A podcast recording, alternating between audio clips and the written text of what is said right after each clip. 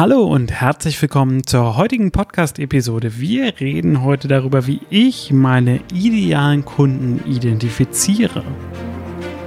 Herzlich willkommen im Podcast Challenger Strategien für Millionäre von Benjamin Michels. Benjamin ist strategischer Berater für Millionäre und dein Impulsgeber rund um Strategien, Mindset und Ziele für echten Erfolg und nachhaltiges Wachstum. Erweitere deine Denkweisen und finde die Klarheit, die du brauchst, um die wichtigen Entscheidungen in deinem Leben treffen zu können. Benjamin zeigt dir, wie du deine eigene Strategie immer wieder neu ausrichtest und mit Kraft, Energie und Klarheit in die Umsetzung kommst. Und jetzt viel Spaß mit Benjamin Michels. Der Wunschkunde.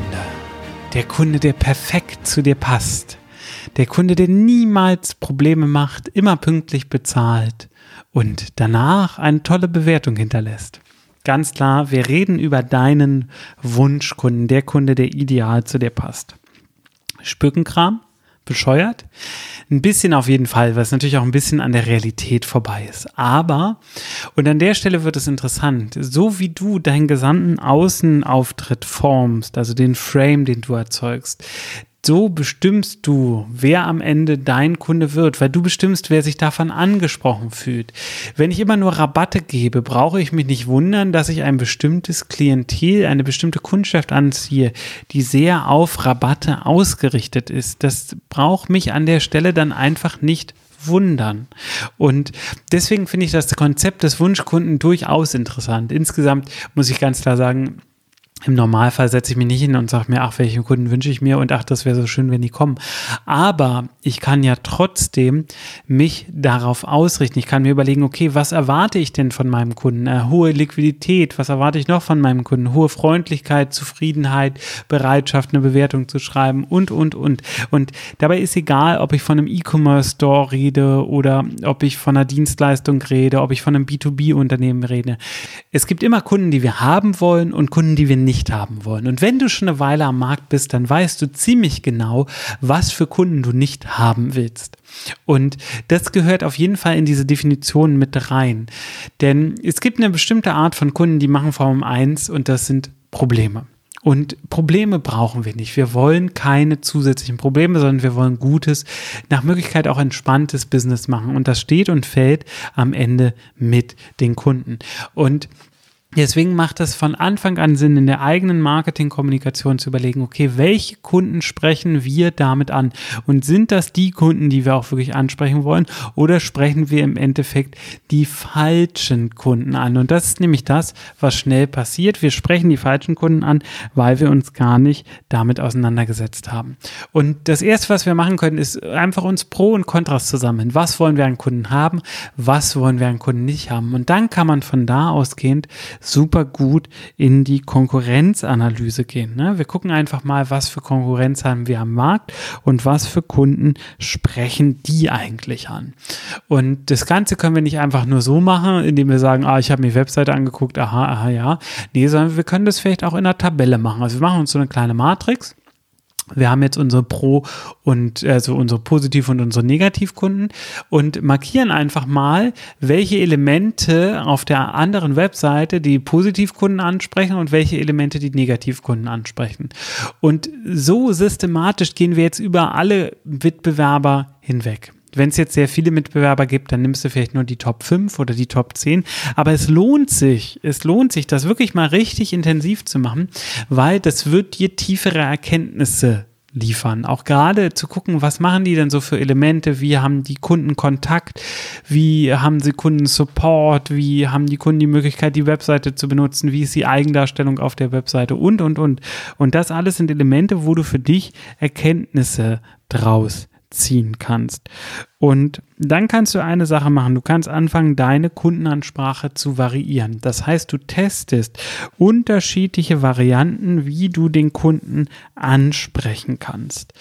Und da wirst du sehr schnell sehen, dass sich Kundenstrukturen verändern, je nachdem, wie du den Kunden ansprichst. Dass bestimmte Kunden von bestimmten Ansprachen überhaupt nicht mehr begeistert sind oder total begeistert sind und sich dein, dein Kundenschema Stück für Stück verschieben kann. Das Wichtige ist, dass das meistens etwas ist, was ein bisschen Zeit braucht. Also es geht nicht sofort. Jedenfalls, ähm, also es hängt ein bisschen vom Business ab. Im B2B dauert es meistens länger als im B2C. B2B, Business to Business, B2C, Business to Customer.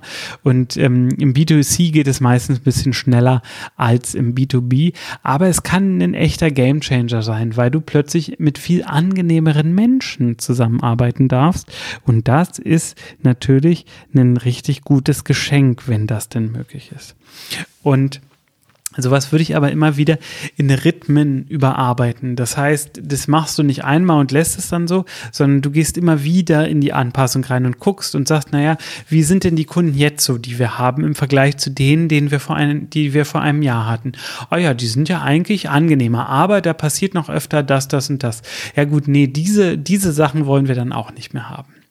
Und im Endeffekt machst du Folgendes. Du wirst zum bisschen Spezialisten, kann man sagen. Also stellt sich ein bisschen spitzer auf, ohne das in der Spitzheit so zu kommunizieren, aber durch die Art und Weise, wie du den Kunden ansprichst. Stell dir vor, wir haben eine Arztpraxis und der Arzt sagt jetzt, ich behandle hier seit Jahren diese zehn Krankheitsbilder, aber es macht mich einfach sehr unglücklich, mit Patienten mit diesen zwei Krankheitsbildern zu arbeiten. Deswegen behandle ich jetzt vor allem ähm, ich kann, muss ja trotzdem irgendwie alle behandeln, aber ich mache meine Webseite so, dass ich vor allem über die anderen acht Krankheitsbilder rede und nicht über die zwei.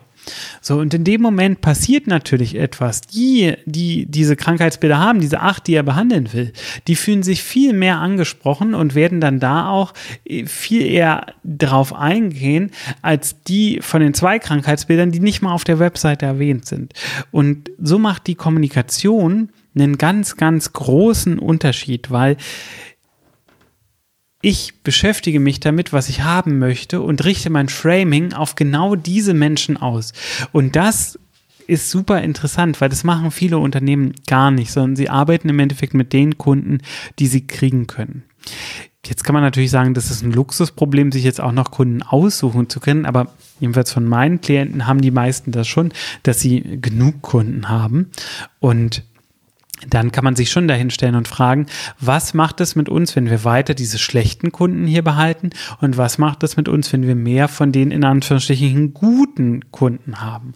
Und hierfür kann halt das ganze Framing der Kommunikation einen ganz, ganz großen Unterschied machen, weil sich halt nun mal nur noch die richtigen angesprochen fühlen.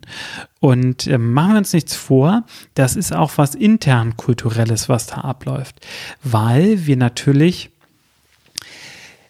unseren Mitarbeitern etwas, ja, ich möchte nicht sagen zumuten, aber nehmen wir an, du hast jetzt ein Callcenter und da sind sehr viele sehr unangenehme und verärgerte Kunden. Dann macht das dem Callcenter Agent natürlich ein bisschen weniger Spaß, als wenn er mit ganz vielen tollen Menschen redet oder mit vielen Menschen, die toll drauf sind.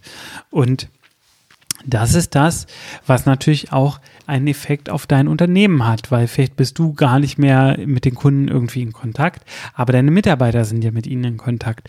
Und je besser auch der Tag für deine Mitarbeiter läuft, desto besser wird das Ergebnis sein, was sie erreichen. Also je öfter sie es schaffen, in einer hohen Energie, in einem guten Zustand zu sein, desto besser werden auch ihre Ergebnisse. Und wenn sie aber grundsätzlich sich mit Kunden umgeben, die eher unangenehm sind, dann werden die Ergebnisse nicht genauso gut ausfallen, wie wenn sie sich mit angenehmen Kunden umgeben, in denen sie ich sag mal, aufblühen können.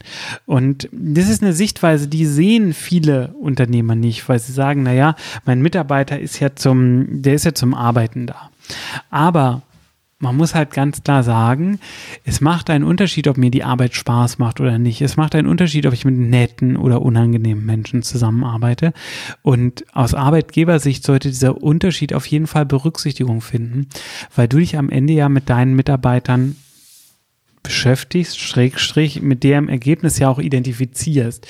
Und wenn du dich mit ihnen beschäftigst, solltest du sehen, was ihnen gut tut und was ihnen nicht gut tut und siehst dann auch im Ergebnis einfach etwas Unterschiedliches. Es kann sein, dass eine Weile dauert, aber meistens wird es viel, viel besser, wenn die Bedingungen für die Mitarbeiter besser werden.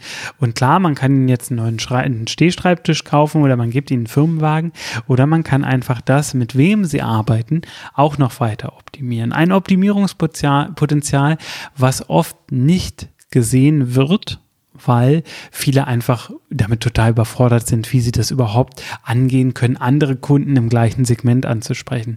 Aber es ist etwas, was sehr, sehr gut funktioniert und halt nur auf die richtige Art und Weise gemacht werden muss. Ich hoffe, ich konnte dir heute so einen kleinen Gedankenimpuls mitgeben und ähm, ich wünsche dir, dass du das für dich einfach nochmal brainstormen kannst, challengen kannst, um zu gucken, passt das zu mir oder passt das nicht.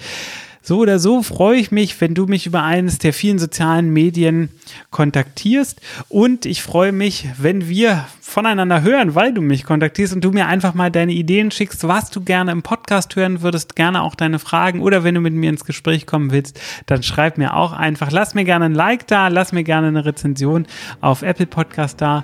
Wir hören uns in der nächsten Episode. Bis dann, mach's gut, tschüss.